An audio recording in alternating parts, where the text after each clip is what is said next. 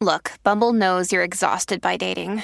All the must not take yourself too seriously and 6 1 since that matters. And what do I even say other than hey?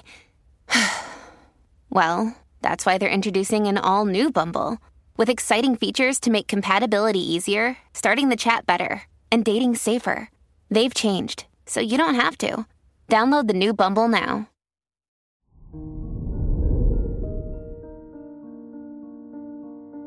Hello there, Aries, and welcome to your horoscope for today, Sunday, August 13th, 2023. As your chart ruler, Mars, sextiles the moon and conjuncts Mercury in your third, fifth, and sixth houses, it's a good time to share your ideas. Whether in your work or personal life, it's time to lean into the things that inspire you. You'll find that support and abundance will naturally come to you the more you stay true to your vision. Your work and money. With Jupiter trining, Mercury, and squaring the Sun Venus conjunction in your first, fourth, and fifth houses, you'll need to approach work more practically. What investments will support you, whether or not others approve?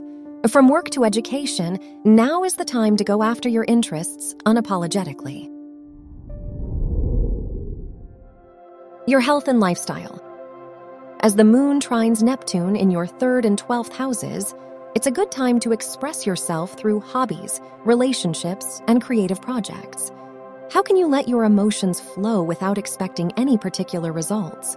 It's worth exploring this so you can release underlying tension. Your love and dating. If you're single, the Moon Mercury sextile in your third and fifth houses suggests that it's a good day to communicate your needs and priorities in love.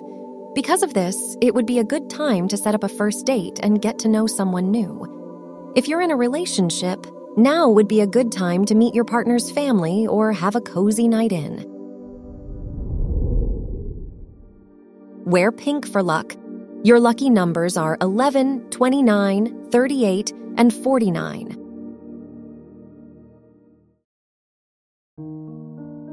From the entire team at Optimal Living Daily, Thank you for listening today and every day.